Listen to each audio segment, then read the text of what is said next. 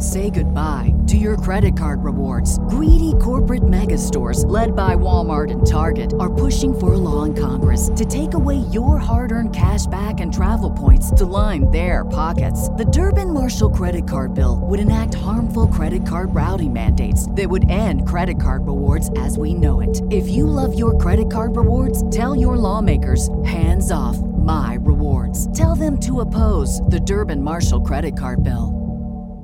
Hey y'all, Darius Rucker here. You know, a lot of people ask me, what inspires your music? And one of the big things is a strong sense of place. That's why I love my home state of South Carolina and want to share the awesome things it has to offer. From the beautiful mountains down to the sunny coast, it's got it all. Not to mention two of my personal favorites great golf and amazing food. Come see why I love this place. Visit discoversouthcarolina.com.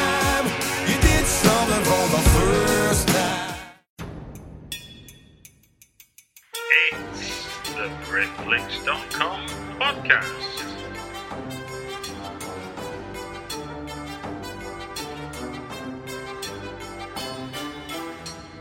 It's the BritFlicks.com podcast. Welcome to another Britflicks.com podcast. Today with me, I've got uh, writer, actor Jonny Owen and actor Vicky McClure. Hello.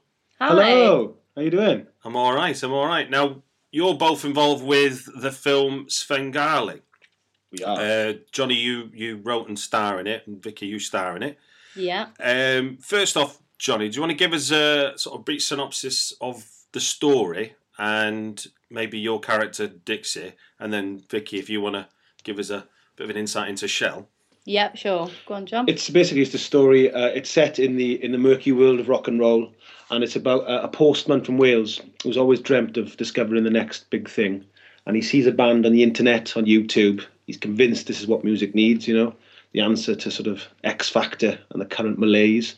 And off he sets to London to manage the band, and it's about sort of his adventures in, in trying to get this band signed and the people he meets along the way, and uh, and sort of the, the trouble that he gets embroiled in. Um, it's, it's, it's a classic story of somebody going to the to the big city to try and make it rich, I suppose, uh, or to try and make it big. Um, and uh, Alan McGee gave me a great line once because I obviously started them online. I'll talk about this later. Yeah, yeah, said Um, rock and roll is the only industry in the world where bad behaviour is actively encouraged. And I thought, what a great premise for any kind of drama and comedy in that. And uh, the sort of, I, I went away and sort of, I thought, you know, that's that's a perfect background for putting this character in that scenario. So that's kind of the basic synopsis of it, Vic. Yes, I play Shell, um, and basically she's the she's the main support for Dixie in his journey to go and manage this band who are completely reckless. Um, and yeah, she's she's the girlfriend, she's the support, and uh, I'd say she's the brains behind it in some ways. But yeah, she's just rock, certainly, isn't she? Yeah. Yeah, kind of all pulls You've apart said that before, which is why I've nicked it, but it's probably not quite so accurate. She's not not quite the brains, but yeah. She She's certainly she's Oh, certainly got dear, under the rudder, hasn't she? She certainly makes sure it goes in the right direction. Absolutely. Yeah, but then that's what women do generally. Is that right? Kind of life reflecting art, reflecting life, you Stuart. Now you you um. I mean, I'm, I'm in London now, not from London. You, are you guys based in London now? well, we, I was for uh, uh, several years, obviously, and a lot of my experience first arriving is, is is there in the film. We've now moved up to Nottingham because Ah. uh, that's where Vicky's from, and we're Okay. together in real life, as they say. Oh, okay. Um, and she got quite homesick in, in London, so we ended up going back up to the East Midlands, and a very fine city it is too, I have to say. that is life imitating art, quite literally, isn't it? It is. It I mean, yeah. literally. I mean, even sort of the journey of, of me trying to get the band signed kind of reflected what happened with me trying to get the film signed to a distributor and things later on. It was amazing. Well, let, let, let's let's rewind the clock because the first time I came across Svengali was ages before that I found out about the film. Um, Yeah. I was watch. I was one of the one of your viewers for the web series. Oh, bless you. Uh, I'm a I, I'm a friend of uh, one of your one of your Valley colleagues, Tracy Tracy Mobley. Oh, you've met Tracy. She came to the Welsh premiere on Tuesday night. The Yeah, Tracy. yeah, yeah. I, inter- I interviewed Tracy when I used to write for uh, magazines like Dazed and Confused and stuff.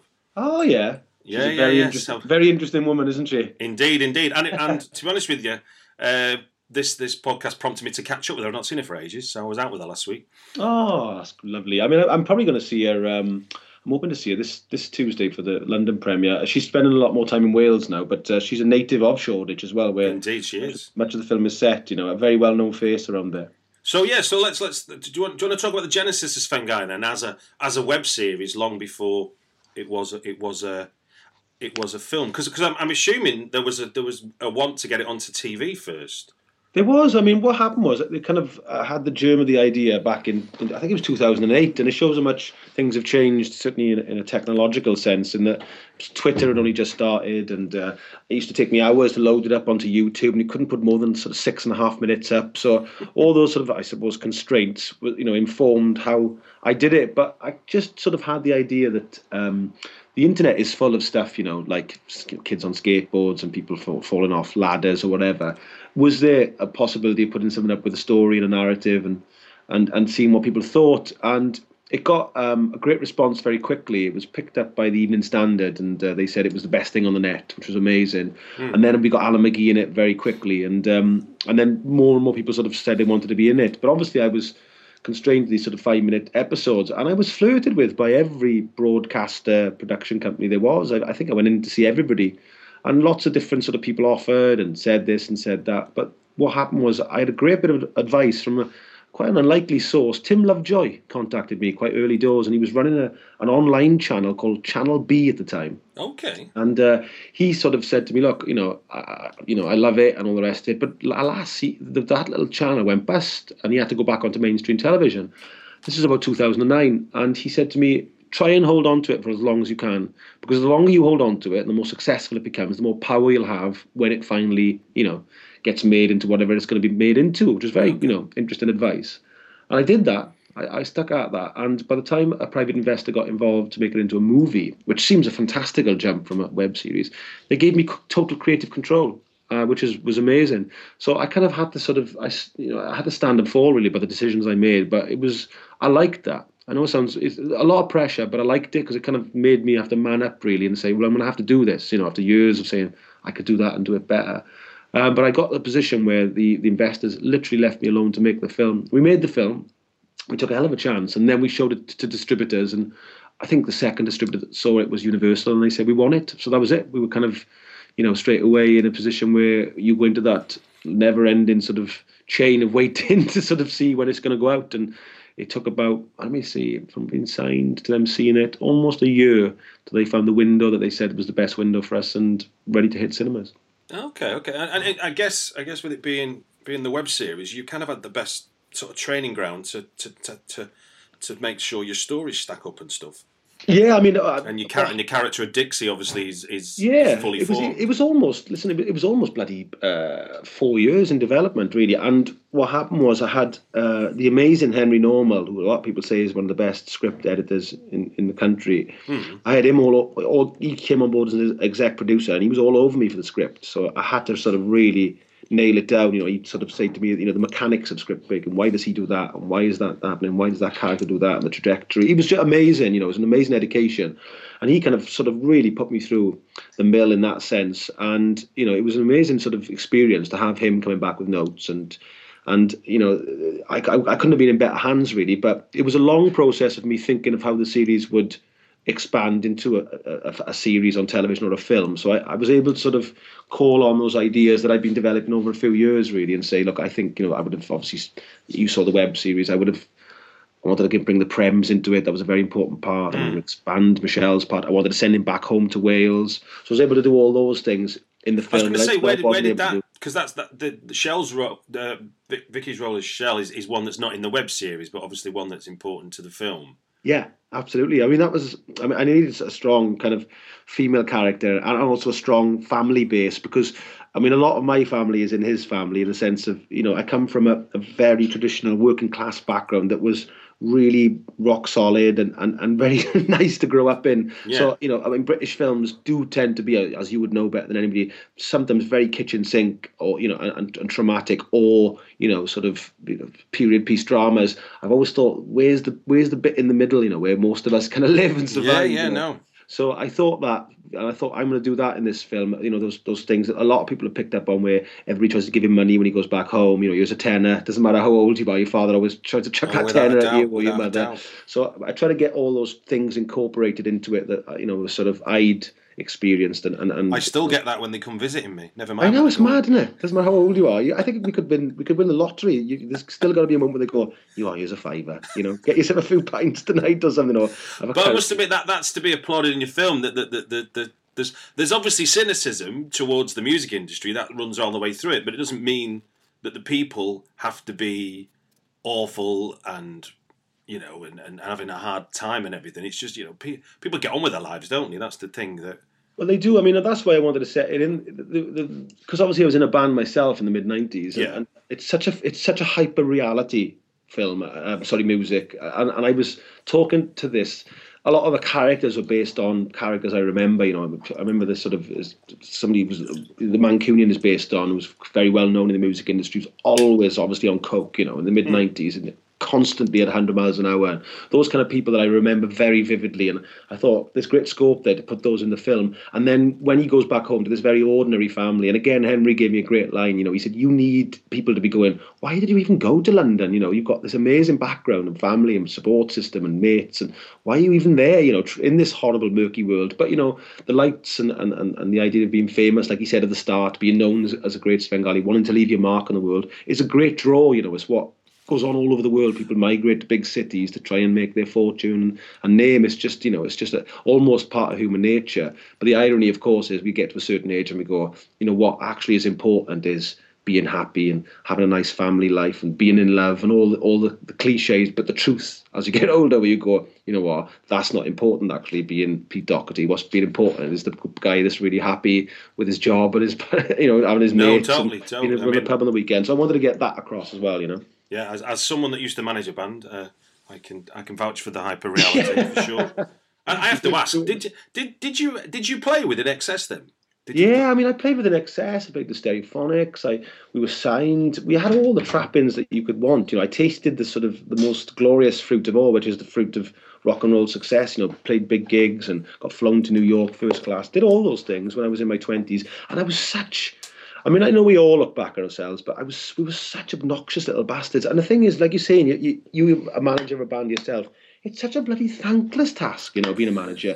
All you get is grief and them demanding to know why they aren't on the front cover of the NME and why isn't this happening, why isn't that happening. So you have to almost skillfully negotiate egos all the time. It's it's uh, it's it's it's an amazing sort of thing to be a manager of a band. I The, think. the You know, I best think- advice I ever got was somebody saying, sit the band down and say, sometimes when we meet, there won't be any news.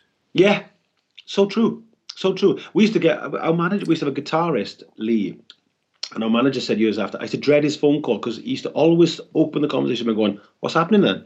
And, and, Paul used to say, Dixie said, I used to make things up because I used to feel so under pressure. Oh, well, I've done this and I've done that, and these are really interested. And he said, of course, what you do is you find yourself fabricating, lying, really. And of course, that's the worst thing because then a week later he goes, what happened to that gig and what happened to that thing you were going to do and what happened to that record company? So it is a, it's, a, it's an awful thing to be in because I, I, I you know, it's the same in an acting sense. I was talking to Vicky about it.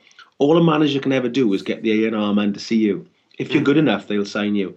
All your agent can ever do is get you the, the audition. It's up to it's up to you to get the part, you know. Mm. But a lot of the time, the artist, bless them, and I'm one, we tend to sort of our egos can't cope with that sometimes. So we need something to blame. We just do, and so that blame goes somewhere else. And generally, it's the manager or the agent that gets it, you know. And so all that happens in the film, you know, where they go into him, you know, they even saying to him, "Why did you drag us up here? It's only you know it's three stops on the tube." That was a line I heard, you know, from from us once when we were staying in the Columbia and we had to go meet up in Notting Hill, and I was going, "Why have you dragged us three stops on the tube you know, on the Central Line?" I can remember that in the mid '90s.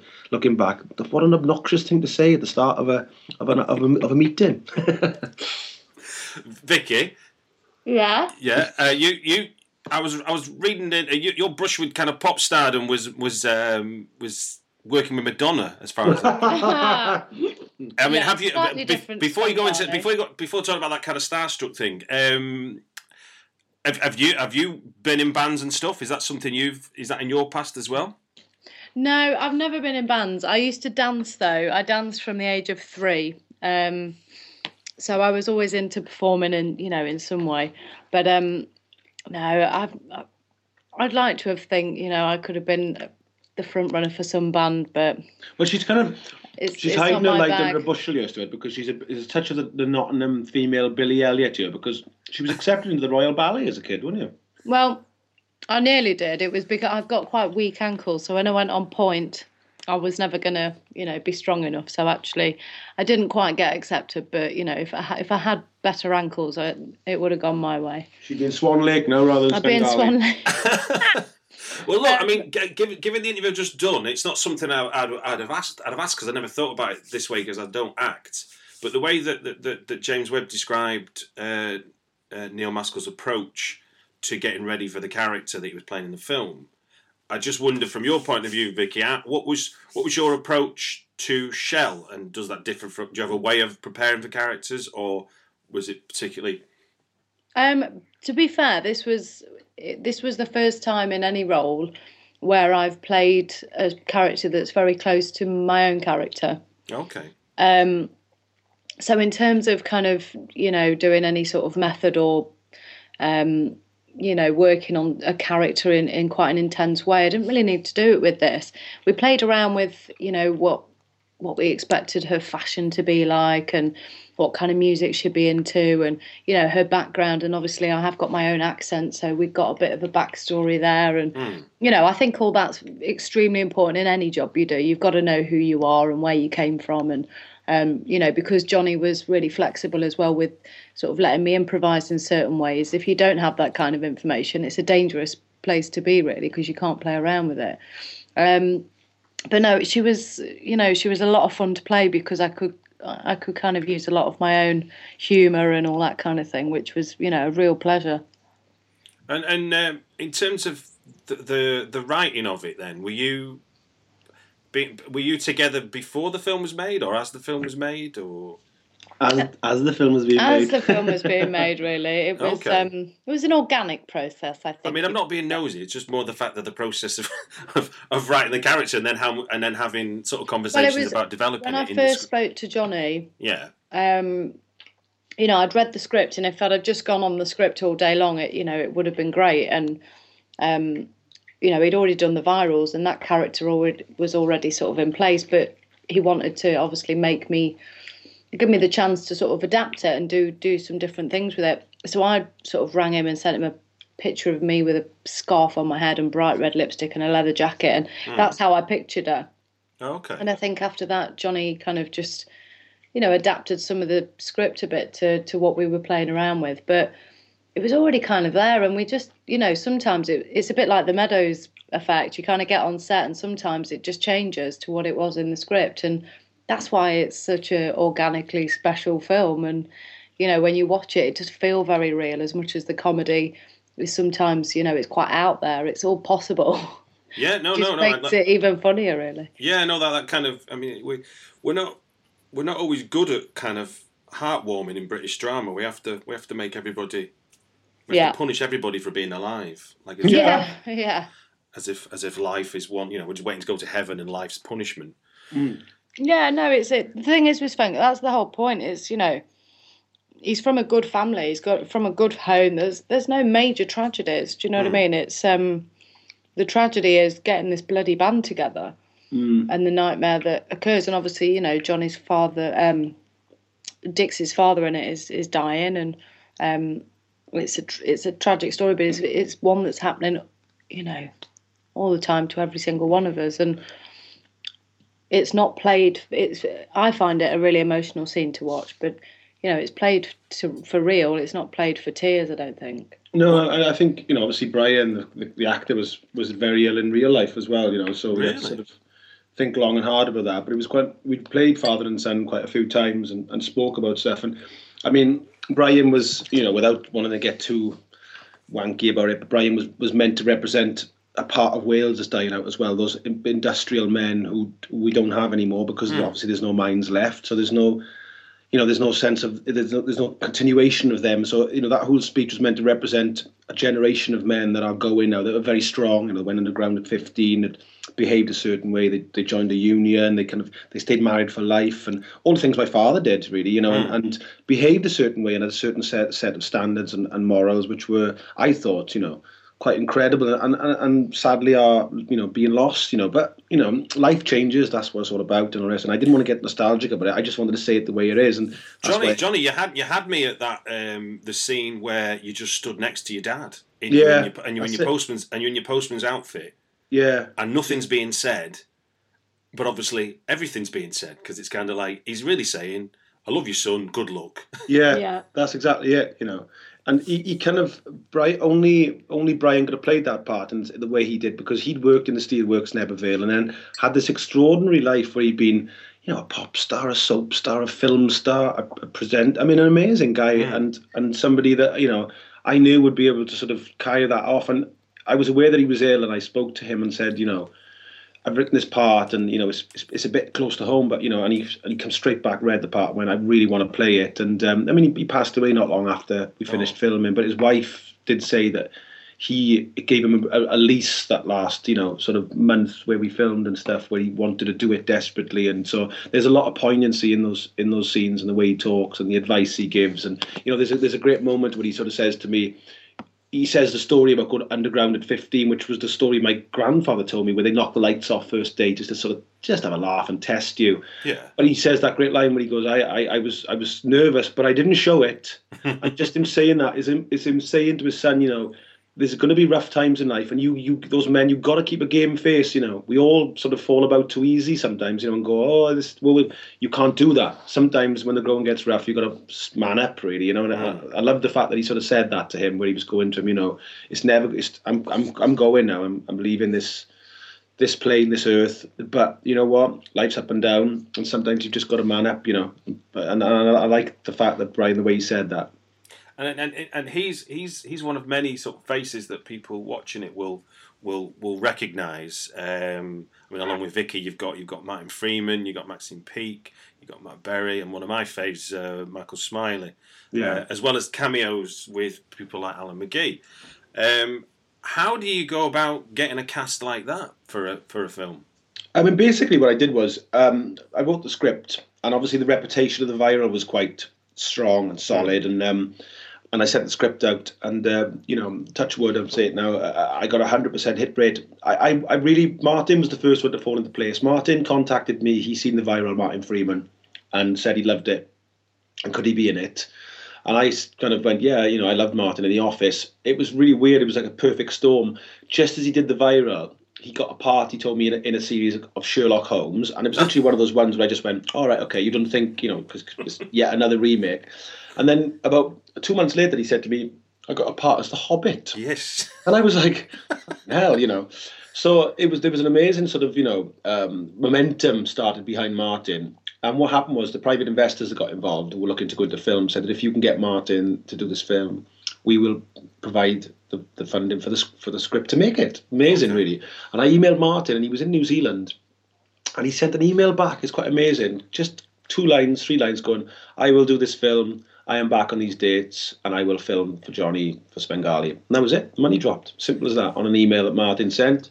He came home and he filmed his scenes. We had to film him a week before we started the proper filming because obviously it was tight for Martin. He flew Yeah. home from New Zealand, filmed Svengali.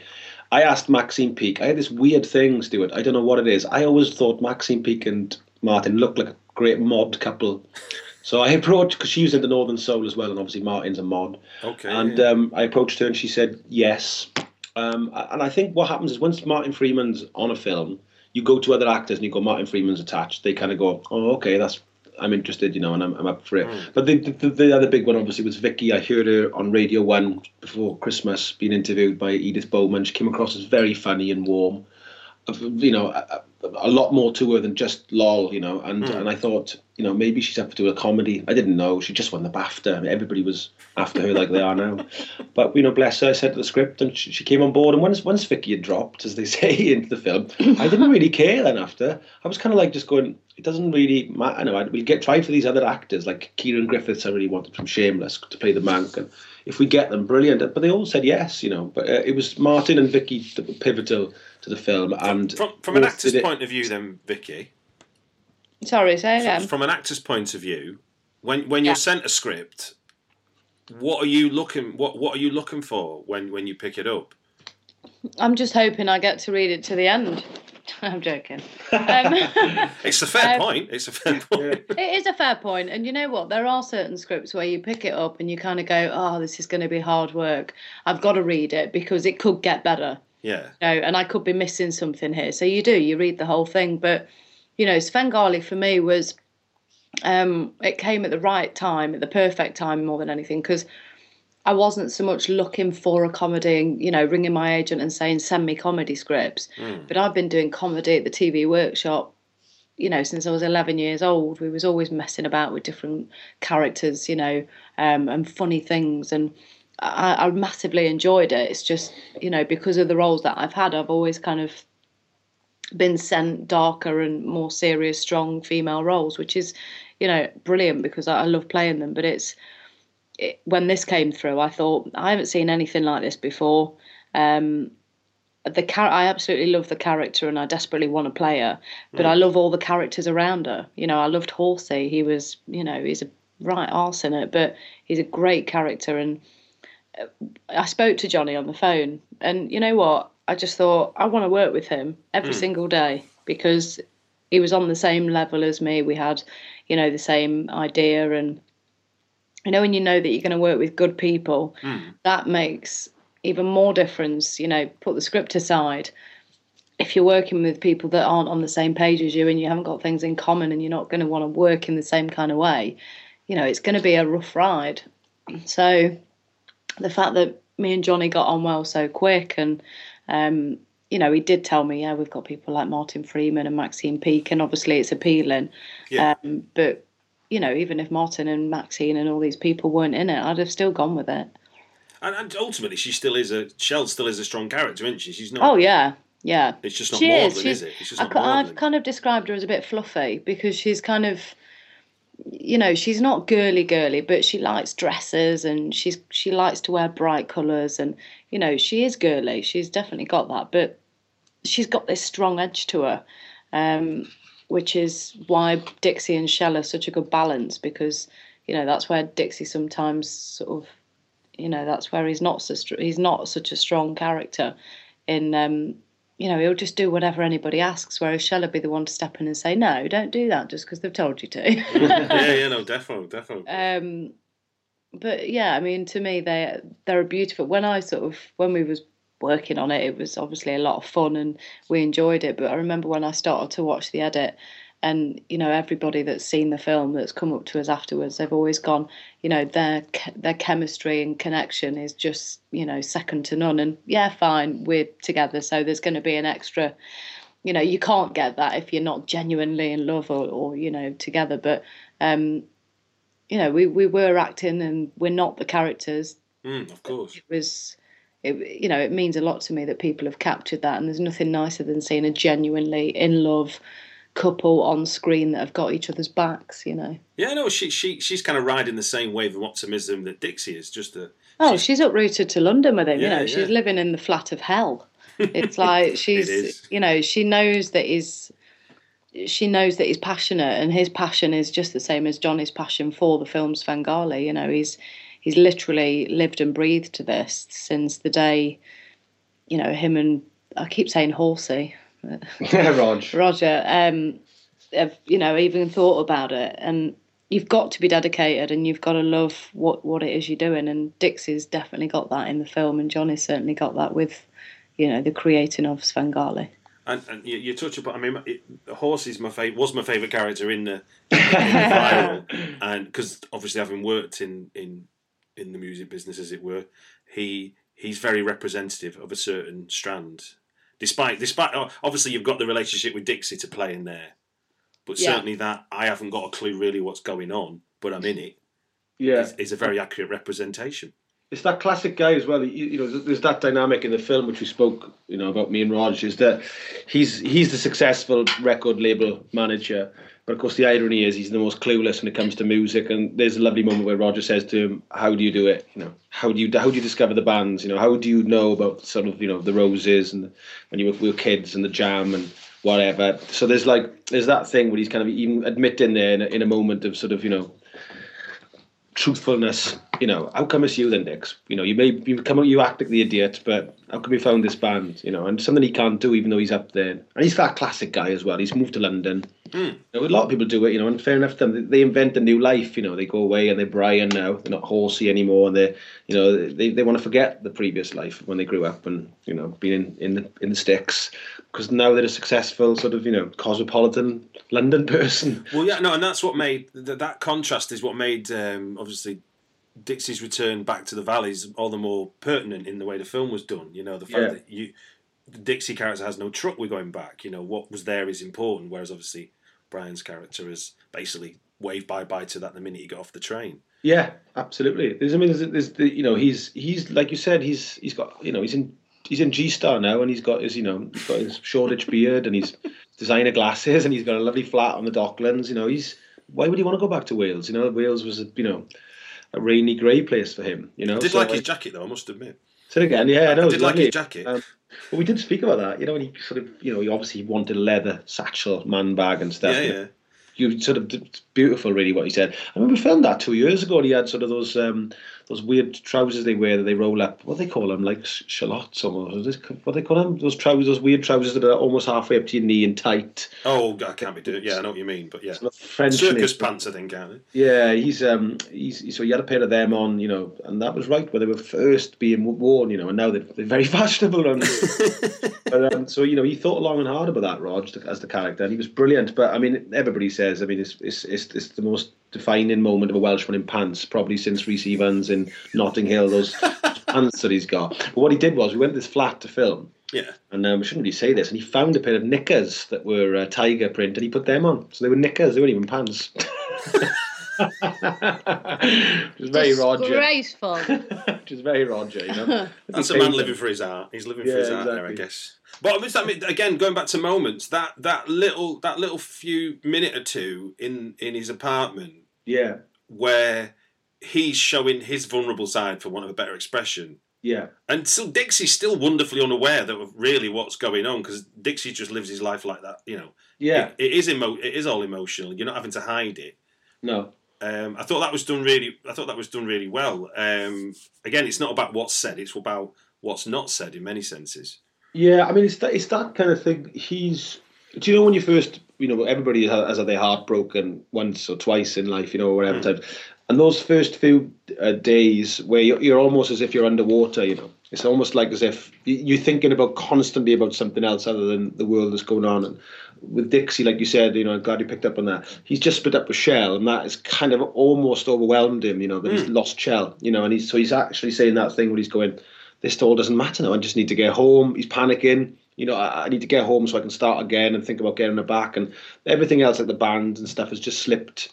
And you know, and so Horsey, like you're saying, beautifully waits for that moment where he can slip in, really, as well. So he's kind of he opens up, but as soon as he opens up, he kind of he's the shark eyes come in again, and he's and he's waiting for the moment where he can ride in on the back of, of what Dixie's going to do. So you know, Dixie, like you said, in that that point is in kind of an emotional shock as well, where Shell has finally left him. I kind of seen him as that couple who've never spent a day apart. You know, hmm. those couples who like since the day they've met, they've practically moved into bed together and, and been together ever since. So for one of them to leave would literally, you know, be all- you know a trauma, a trauma really for the other one. You know, for, for them both, obviously, because Shell's the same. She's on the extension straight away, listening for him when he's ringing. But It's really clever as well because I remember in the edit them saying something like, you know, in from the start it's Shell and Dixie all the way through the film, Yeah, and then for a really big chunk of the film, Dix uh, Shell's just not around. No, I did that in the script on Yeah, purpose. and she it was- loses, she comes, slips away from his life. It's yeah. really, really clever though, Mm. because the audience are kind of going, "Where the hell has she gone?" yeah. And you see him sort of on his own with this band, and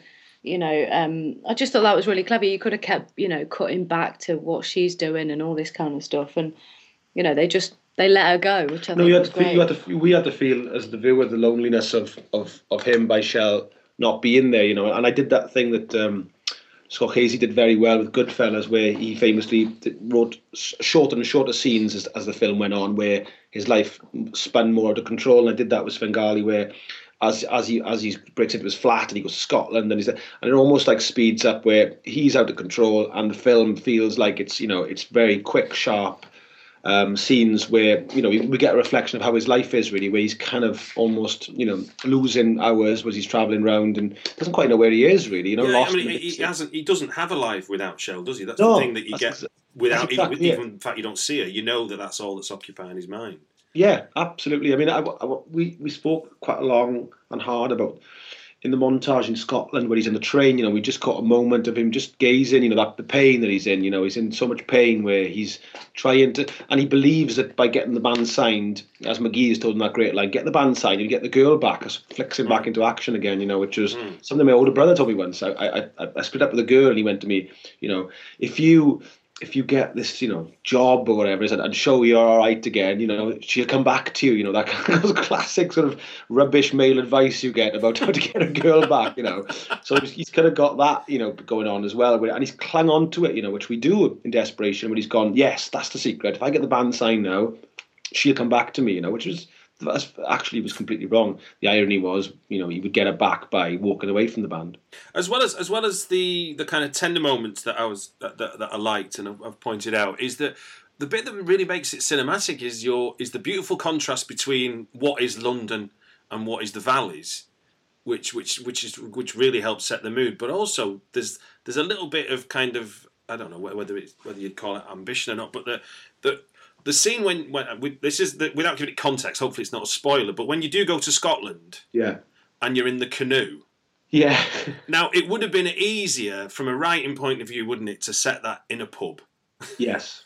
And suddenly we're like, how far is he out of London? He's this far.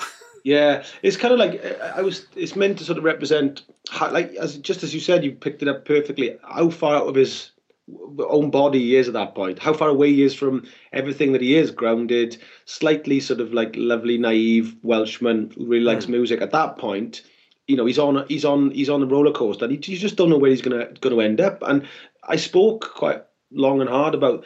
Scotland and, and Wales that it should look massively cinematic, wide hmm. shots of of you know open space and mountains and lakes, which is what those sort of Celtic countries are. Yeah. And the colours also slightly different because the Celtic people, you know, uh, Welsh, Irish, Scottish, are slightly different to the sort of English, more Germanic people and Nordic people in, in the way they are. You know, the, the personalities, the people, something in the DNA is slightly more whimsical, I would say. You know, slightly more sort of, you know, there's, there's stories about fairies and, and, and, leprechauns and all those kind of classic things. So I wanted to make the colour a little bit different as well, and we did that. And the cameraman, the camera lady, was brilliant on that. Where we said we really need to open the camera up on these bits and, and, to and to colour it slightly different, so that you're almost in like a different country. Well, yeah, no, no, no yeah, I, I, it, it definitely worked. Well, from my point of view, it definitely worked. Uh, Yeah, so, so yeah. I'm glad you congratulations on that. You're the first person to pick up on that. Well done, Stuart. Do I get a prize? you do actually, yeah. Well, look, I mean, you know, I'm from the northwest, so I'm not, uh, you know, with a bit of Irish and Scottish blood in me. So I'm, uh, That's probably where it is. Do you know we got a lot of support? Always a lot of support from the northwest, Liverpool and Manchester, those areas, and Yeah. they've both picked up on it for cinema as well as playing there for a week from the twenty first. Both cities, you know, it's it's an area that's always loved Svengali. Funny, Well, I guess I mean the thing is we we, we all end up going to London for one reason or another. You know, Yeah. plenty of people come to London from all around the world, but for us, it's two hours on a train. yeah, So you're kind of like you're you're you've. It, it's like I guess the rest of the world sees London like we might see New York. yeah. Do you know, it's sort of a place to go Well, to, I, whereas it's I, I, I wanted to get that in the film as well because Yeah. he leaves Wales in the morning and he gets to London like by midday. And- Yeah. and, you know, in, in America, to get New York, you're saying it's three days from the Midwest, whereas in, in, in Wales it's two hours. it Yeah, is yeah, from yeah. Cardiff Central. So I wanted to get that involved in a, in a different world, you know, within two or three hours. And I was writing this, I was thinking about that when I was writing the script because obviously there's the First World War celebration, you know, not celebrations, but you know, where they, they they're talking about the history of it, and they used to Yeah. say that they could hear the, the the Western Front from Kent, and they were saying that the soldiers used to say that it was two hours from the front to get to Calais and then to Dover. They were they were within hours home, so you can actually be in a war zone in a few hours, you know, in, in the world. But people often think that things are far away. We, we, we do still believe that things go on another side of the world and traveling to cities, but actually, it's you know sometimes we're, we're dead close to things and we don't realise. You know, so you've got the a guy waiting at a train station with a with a with a donkey, only two hours away from London, where it's all tubes and trains and, and all sorts going on. You know. Yeah, well, I mean that, that's like I can say. I mean, we, we, we, have a we have this stupidly disproportionate world city in the tiniest country. Yeah, absolutely right. And and, and what, what I wanted to do as well was, which is very, I thought very British, was I wanted to sort of the only thing I couldn't do was obviously fly, but I wanted him sort of to be, you know, he was running and he was on on, on a fucking car and then he was in a in, in a train and then, you know and then he was fucking on a on a horse. Every Hmm. mode of travel I could possibly think of, this based on the ground, he was, you know, doing because that's what London's like. You know, you're always on popping up the tube stations and you're always on the go. You know, it's like it's a it's a it's a really quick moving city. I always remember moving to London thinking. I I don't need to. I don't need to join a gym. I never put a pound on up there. You know, it is true. You don't see massively overweight people walking around London because you can't because the tubes and everything. Everything moves at such a pace, and everybody's walking up the steps and down and down. But it's just it's a very lean city. That's what I always thought. Everything everything about it is fast and you know. Yeah, you, you only have to change. You only have to change tubes at, at Bank Station between the Northern Line and the Central Yes. Line every day. And You walk in for like an hour under there. Do you know what I mean? it's, it's, I did, and I wanted to get capture that.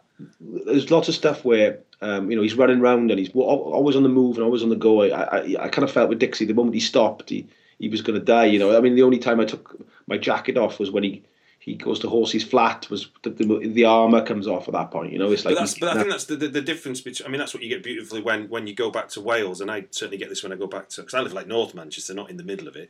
yeah, Um, you you get the sense that the world can stop for a bit. Yeah, absolutely. Things slow down. We even spoke about you know the lad who plays the the guy with the horse, uh, Shrek. Uh, Carwin was a very good actor. We even spoke about slowing down slightly the out of the way we speak, that, that the pace and everything has suddenly slowed down. So he's in London, and, and, and there's a bit where me and Roger are, are talking, and a lot of people picked up that they love the rhythm of the way we speak. Where I'm going to him, I managed the band, you know, they were Brummies. Do you remember? Guy kept trying to kill himself, threw himself under a train, set fire to him, and everybody loves the rhythm of that. But when we got back to um, Wales with Carwin, I wanted to slow down. Where he goes, "Where you been, then?" London is it? You know, they, they've all got the time in the world, you know, and that's why we put that Pogues song there, which has almost got a almost like a Southern American sort of country feel to it, where he's somewhere that's you know down and down. it's like almost like you expect different music to start playing, and everything slows down slightly. You know, the pace of everything slows down. How and that that reminds you how much how much of the um, the film's budget went on music because there's some there's some classics in there. You've not Yeah, I mean, a lot of people are starting to say it's one of the best British soundtracks ever, which is amazing because we've got everything in there from every decade, from the 50s Yeah. To the noughties, and I, I purposely did that. And uh, but what happened was it's a bit very similar to Martin Freeman. Martin Freeman agreed to do the film for equity minimum, which is amazing. So that means all every other actor sort of went the same route. But otherwise, because you know you could pay you know half a million pound for Martin just to do two days and something, now, which is fair enough. Yeah, yeah. He did it for equity minimum, which was amazing. And then what happened was I asked for a song by the Who, High Numbers, called Zoot Suit. And I had, we had to get in touch with Pete Townshend, and he agreed to do it at a really, really cheap rate to Besson because he really liked it and he really liked the idea. And once we said we had the Who, very similar to Martin, all the other acts followed suit. So everybody I asked said yes. And I think because it was a film about rock and roll, and it was a rock and roll comedy that looks at it with a, you know, and kind of portrays a lot of the characters where they are. We uh, everybody sort of said, yeah, well, I want to be part of this. So we kind of got a lot of stuff for will be everything really for for mates rates. Excellent. In terms of shooting in London, from a practical point of view, how Yeah. how easy or how hard was that in terms of pulling the film together? solid. But it was great because we got so lucky with the weather and we got so lucky with stuff like obviously we filmed in Piccadilly Circus. I mean Piccadilly Circus is as busy as Piccadilly Circus as the saying Yeah, goes. yeah. So we were kind of going through and we did this first one, Vic, you remember, where we were going, Don't look at the camera, don't look at the camera and of course everybody was looking at the camera. so then we went, Well, this is not working. So this is like four o'clock in the afternoon, you know, eh, on, Yeah. on a you know a, a weekend I think it was as well. And so we just went, let's just fucking shoot. Let's just go through this and let's just let's just shoot. And we did it, and nobody looked at the camera. It's amazing. So when we sort of learned that, it was obviously the scenes were packed Soho and stuff. we just shot, and we kept it quite lean. We kept it just a camera and somebody bashing behind if they were walking, and um, you know the sound man. So it, we tried to keep it as lean as we could. So we didn't arrive with big trucks and stuff. So it was it was it was really classic guerrilla shooting. Get in, shoot it, and get out. And and that, that's what we had to do because we did try the you know. You know, we're going to just start shooting. It doesn't work. People start watching. You start people asking. Ah, people start asking for money and so on, and all those kind of classic things start happening. So we just went right. We're going to make a decision here. It's going to have to go back to what it was like with the virals, where we just get a camera and shoot. There's a guy in the in one of the scenes where Jonny's trying to get Dixie's trying to get directions. Oh yeah, the, the, And he the was- black kid in he um, was a Camden real deal, Market. wasn't he? That was true. I love that. We had to go into him after and sign him up But basically, when I say to the guy, "Do you know where Inverness Street is?" and he goes, "It's down there, brother." And I go, "Is that you selling um, CDs?" And he goes, "Yeah." And I go, "I do tapes," and I give him a tape right on the brow of the bridge, going over the canals in Camden. That's a real guy. We had to go on to him after and say to him, "Look, we're filming." Dixie just asked you the way. Are you happy to be in it? He was like, absolutely. And he just signed his form. So that was real. Oh, that's brilliant. That's Yeah. brilliant. I remember that scene. That's yeah. Bless him. Well, look. Um, let's remind everybody when the film is out. Yes. When is it released? It's out on the 21st of March. And when are Uh, pe- where are people going to be able to see it already, as it were?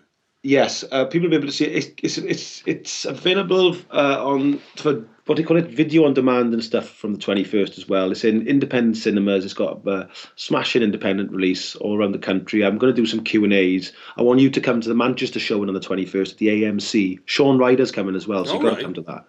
Um, so we're we're all over the place. Me and Vicky are hoping to do a little mini tour as well and doing Q and A's and stuff, and, and just getting out there to see what people think of it, and hopefully they enjoy it. Okay, okay. Well, look, well, Britflicks is right behind you. Oh, bless you. I certainly enjoyed it. Uh, well, you know what? I'm a, I'm a, I'm a big fan. As soon as they said to me Britflicks, I was like, yes, absolutely. well, well, look, just just as a, what we like to do as well is like a recommendation. So we might, Yeah. might be a bit of a pause here while you think. yeah. So the pair of you, g- g- recommend me a British music film that you that you feel fondly about, or you Okay. like, or you love. Okay, cool. Do you want me to go first? I'm can- going first because I know which one I want, and he'll he'll know more than I do. Stone Okay. Roses. Go on. Well, Yeah. It's documentary, is it? yeah, made of stone. yeah. Okay. So do you want It's to? the best one I've ever seen. How do you want it to say it? Do you need to do you need to say it sort of so you can? Uh, well, yeah, what, what is it about? What is it about Made of Stone that you like a lot compared to the normal, the average music film? Well, what I liked about it was that I mean the the interview footage that they got obviously has never really been seen before, Hmm. and it kind of you know it wasn't a kind of documentary where it was let's talk about how they split up and how bad it all got, and you know it was about the fans as much as it was about the band, and you know obviously the shots that were used was sort of you know it was a bit of a piece of art by the time you'd finished. Yeah. So, you know, Shane obviously directed it. I'm always going to be biased, but it was one of those documents documentaries that I watched and you know, I kind of stood up a few times and had a little dance because I was just so engrossed in it all. Um, so yeah. That's why. I think that's a top recommendation. What about you, Jonny? Um, it's a very tight call for me because um, there's very little between them. But I, I, I was a huge fan of Saturday Night Fever, um, and I was I was a huge fan of, of what they tried to do with it, where they portrayed working class life that we would know very well, where you dress on the weekend and you you embrace those two days when you're the peacock to the local club and pub and stuff. Um, uh, so I always loved Night Fever. I thought it was a fantastic film with a great soundtrack. But I'm going to go with Quadrophenia. It had to be really. Yeah, oh, simply because it is the most important film I've ever watched because it set me on this road to sort of where I've ended up today, really, sort of musically and film film wise. I I still think it's a, it's a, a superb film. There's so much energy in it, and it's so British, but it's so universal. The story of the teenager, you know, um, bless him has that sort of out of control weekend. The sort of ends in ends in disaster for him. But you know the the whole story of you know the how he dresses, how he looks, how he goes out on the weekend. You know the, even the, the the drugs that he takes. You know hmm. it's just a, it's just such a brilliant universal teenage story, and and and how fucked up we are at that age as well. How full of hormones we all are, and you know and a mess, and you know superb performances. They've all gone on to be you know some of the stalwarts of, of British cinema course, and TV yeah, for the last twenty years. It's uh, amazing, really. But and obviously a soundtrack without compare. I mean that that whole album that the way Townshend wrote and the way that he got in the, mind of, of a teenager, just genius. I mean, just a brilliant, um, brilliant movie that certainly reflects the Britain that I know and love. Okay, well, look, well, I'd say that, that Svengali is a fairly good representation of the Britain I know. So, Oh, bless you. so good luck with it, and, uh, and thank you very much for the pair of you for coming on the podcast. Thank, you very you. much, Stuart, so and uh, keep on No. keeping on, brother. We love Britflicks. It's the Britflicks.com podcast.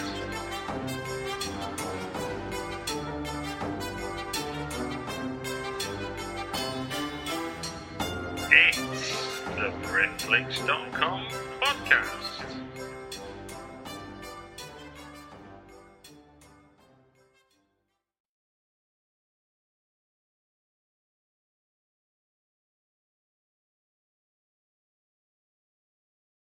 Say goodbye to your credit card rewards. Greedy corporate mega stores, led by Walmart and Target, are pushing for a law in Congress to take away your hard earned cash back and travel points to line their pockets. The Durbin Marshall credit card bill would enact harmful credit card routing mandates that would end credit card rewards as we know it. If you love your credit card rewards, tell your lawmakers hands off my rewards. Tell them to oppose the Durbin Marshall credit card bill. It's time for another season of the Palmetto Porch, an original podcast from Discover South Carolina. I'm Devin Whitmire. Join me as I get to the heart of what makes South Carolina such a great place to visit by speaking to the locals who make it so special. Premiering December 5th, find the Palmetto Porch wherever you get your podcasts. And for more information about our show, visit scpalmettoporch.com.